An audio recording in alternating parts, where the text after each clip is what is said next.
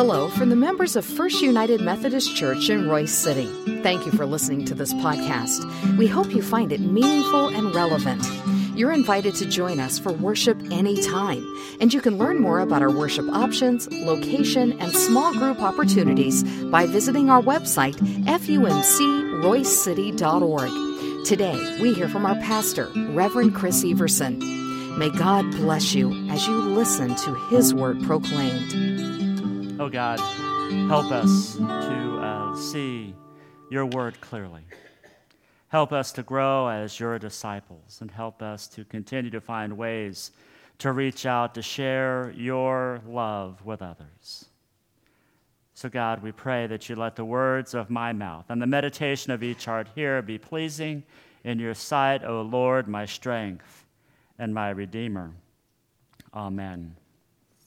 Well, this past week, I saw a, a friend of mine, a pastor friend of mine in Arkansas, posted an article on Facebook, and that article was a recap of what the Hartford Institute of Religion and Research did back in 2014. And this research stated that there are about there are less than 20% of Americans who attend worship services each week. And then after that, they gave four reasons why this was true. The first reason was that people don't want to be lectured at. Another reason is that they see the church is judgmental. Another is that they uh, see the church being hypocritical. And then they see that the church is irrelevant you know, over the past several years, I, have I've done a lot of research about this, done a lot of reading with it. Uh, the Barna Group has uh, tons of research and books that, that cover these four points. And to recap all of it together, well, that's what I think the unchurched people see when they look at the church. They see it as just a waste of time. Why, why should we come and be a part of a, a congregation. Kind of heavy, isn't it? But whenever I think about that more, I, I, I kind of see where they're coming from, and I kind of see how it has gotten to that point. Part of it is because the church has turned more inward than has been outward. In other words, that, that we have become, we have gotten to a point where we are so focused on what we are doing and how we can take care of ourselves that we forget to think about those who are outside of these walls. And if you've been around for the past year and a half, or especially when we were doing this Healthy Church Initiative, you've heard these words before, that this is not anything that is new to you. But the fact of the matter is, as a congregation, we need to make sure that we are looking outward and continuing to share the good news of Jesus Christ with those who are outside of our congregation as we continue our study in 1 Thessalonians. I think Paul, as he is writing to the Thessalonians, he's giving us ways that we can turn off this inward focus and make sure that we are looking out to the community around us. Our words for today are from, the, from 1 Thessalonians chapter 2, verses 1 through 8. If you have your Bibles, I invite you to follow along, or you can see the words as they are up on the screen. Hear the word of the Lord. As you yourselves know, brothers and sisters, our visit with you wasn't a waste of time. On the contrary, we had the courage through God to speak God's good news in spite of a lot of opposition although we had already suffered and were publicly insulted in Philippi, as you know, Our appeal isn't based on false information, the wrong motives, or deception. Rather, we have been examined and approved by God to be trusted with the good news, and that's exactly how we speak. We aren't trying to please people, but we are trying to please God who continues to examine our hearts. As you know, we never use flattery, and God is our witness that we didn't have any greedy motives. We didn't ask for special treatment from people, not from you or from others, although we could have thrown our weight around as Christ's apostles. Instead, we were gentle with you, like a nursing mother caring for her own children. We will be glad to share not only God's good news with you, but also our very lives because we cared for you so much. The Word of God for the people of God. Thanks be to God. When I take a look at this passage, there are a few things that come to my mind. First, the first thing that comes to mind is that it takes courage to share the good news. It takes courage to share the good news. If we look at the Gospel of John, we see a couple of stories where the, the writer is sharing how the good news was spread through the person of Jesus Christ. In chapter 1, uh, there are a couple of, of, future disciples that have heard about this Jesus character and, and what he's doing around the Sea of Galilee. And one of them, by the name of Philip, he goes to, to listen to Jesus preach. And as he is preaching, something tugs at his heart, and he knows that it's something that he just can't hold to himself. So he goes to his friend Nathanael and tells them all about this person named Jesus. And as he's sharing about Jesus, he, he gives two key words that makes, uh, makes uh, Nathanael's radar go off. He said, There's this Jesus from Nazareth.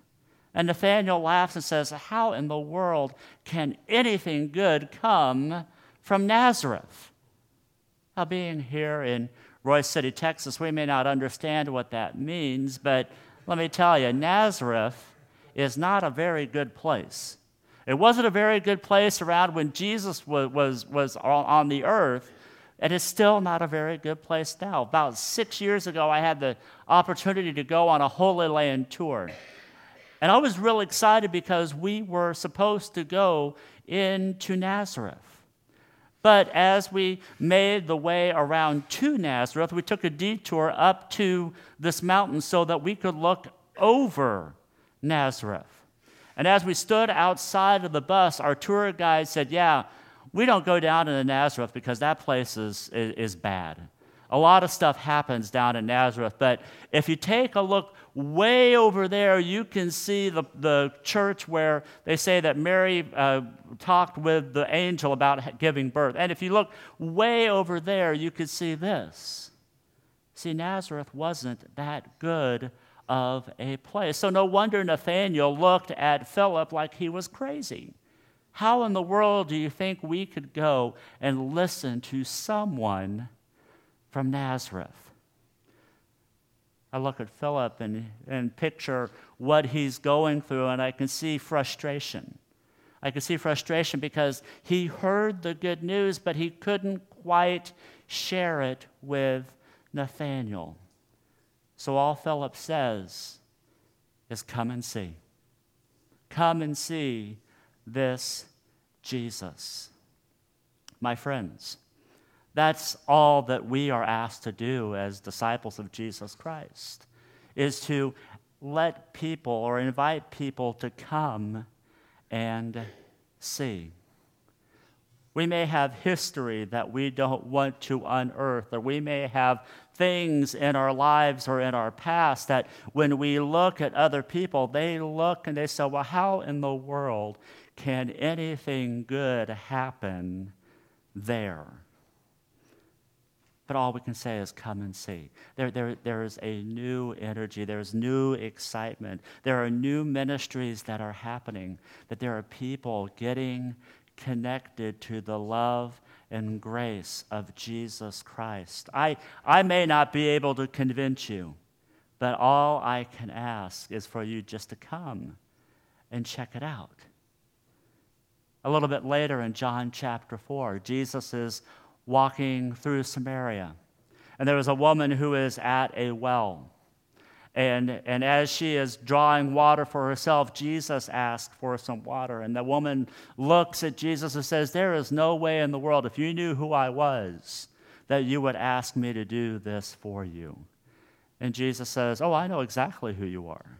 I know your past. I know your situation. I know everything about you. And he went on to tell her these things and her jaw drops and she's just amazed at this man.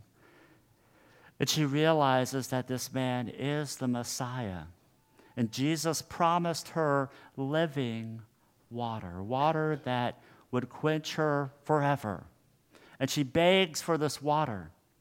And Jesus says, You are blessed. And she goes out to, to tell her the people that she runs around with. And they said, Come and meet a man who, who knows everything about me. And she shared the good news by just saying, Come and see. See, that's how we share the gospel. So we don't have to have all the answers.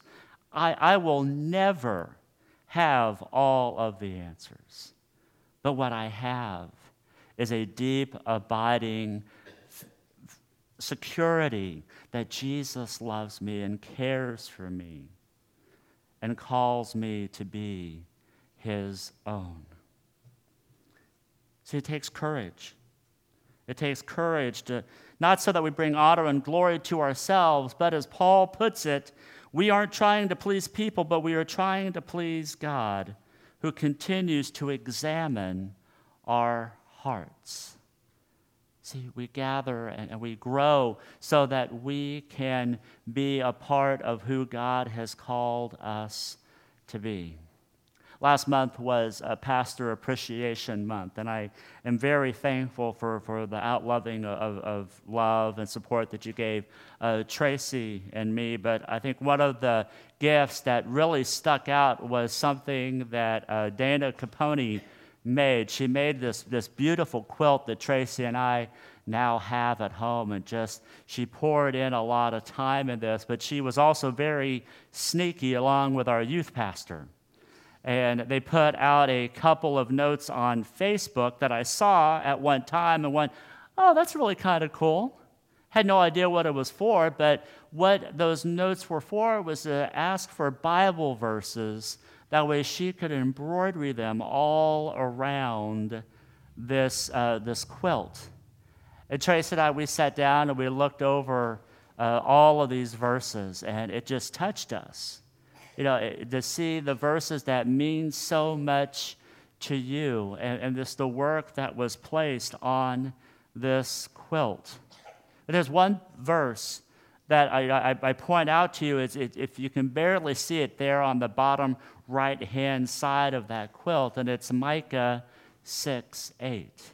And I believe this is how we, we, we show God how much we love him and how much we care for him, and, and we try to seek what he has called us to do. Micah 6 8 reminds us, and it says that he has shown you, O mortal, what is good. And what does the Lord require of you? To act justly and to love mercy and to walk humbly with your God.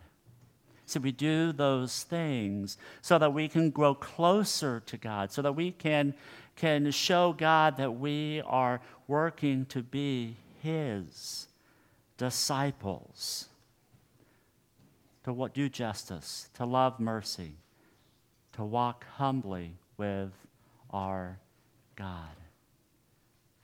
And the best way that we can do this, that Paul wraps up this, this passage, was, is that we share our lives with each other. it is so important that we live in community, to allow the community to minister to us, but also to allow us the opportunity to minister to the community around us. See, being connected to God through the love and the grace of Jesus Christ and being connected to each other, that is why we gather. We gather so that we can be the good news for others.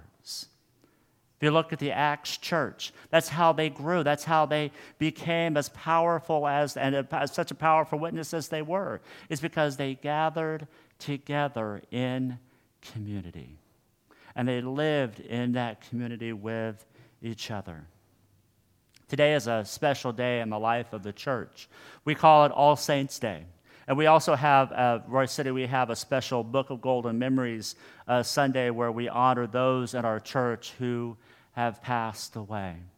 We honor and we remember that great cloud of witness that surrounds us.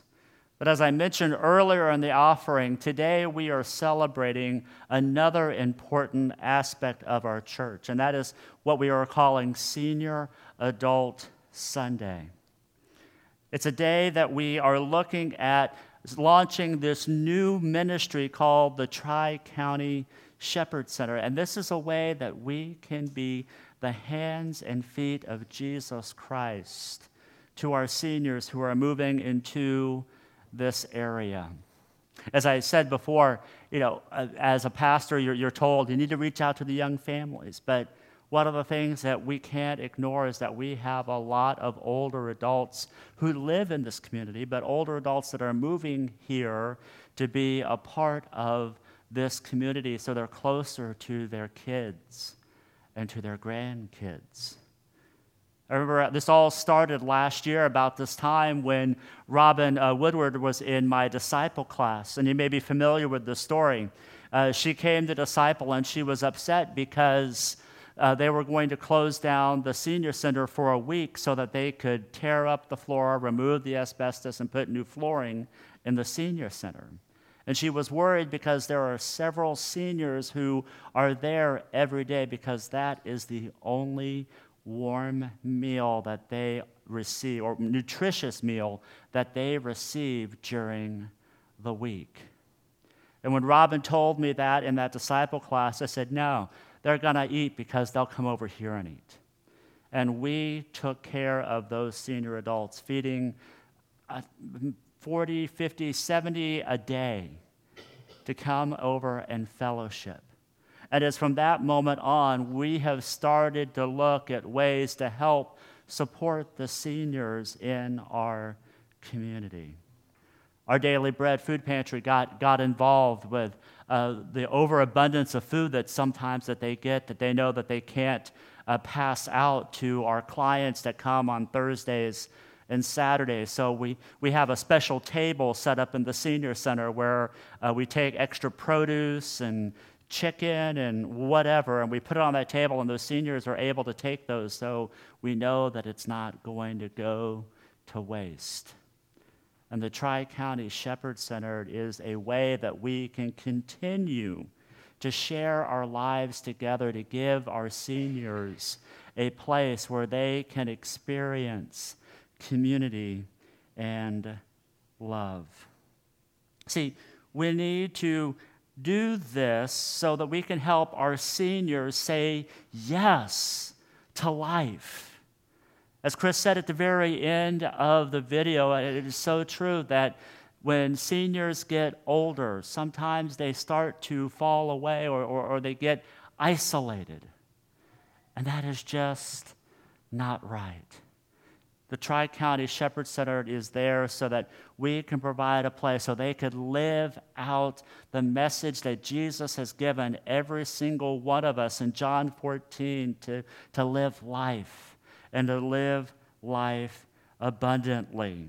The Tri County Shepherd Center will help, help our seniors to say yes throughout all of their lives.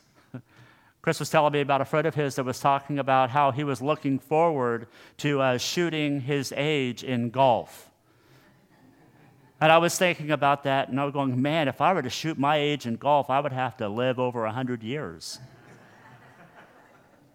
But wouldn't it be great to have a ministry so that those who will shoot over 100 can have an abundant life until then and beyond? We need to provide an avenue for our senior adults so that they can share their life experiences one of the greatest things that we can do is, is to sit down and listen. We have an older adult who was uh, a part of our Wednesday night jam classes, and uh, she got sick and, and wasn't able to show up for a while. And, and she's attending worship regularly now, but I hope one day that she will be back to, uh, to love on our kiddos on Wednesday night, to give that love and support so that the kids can see one of the older adults of our church just say, I love you. I care about you. I, I, I want you to know how much God loves me. But more importantly, how much God loves you. Lamentations 3 22 and 23 reminds us that because of the Lord's great love, we are not consumed, for his compassions never fail. They are new every morning because great is God's faithfulness. I think the final thing, not the final thing, but one of the things that I look forward to this Tri County Shepherd Center is that it will help seniors know that there is something new around the corner for them. That just because they are an older adult, it doesn't mean that the church is done with them or that they have no longer anything to offer the church, but it, it, it encompasses their gifts and allows them a place to be connected and a place to belong.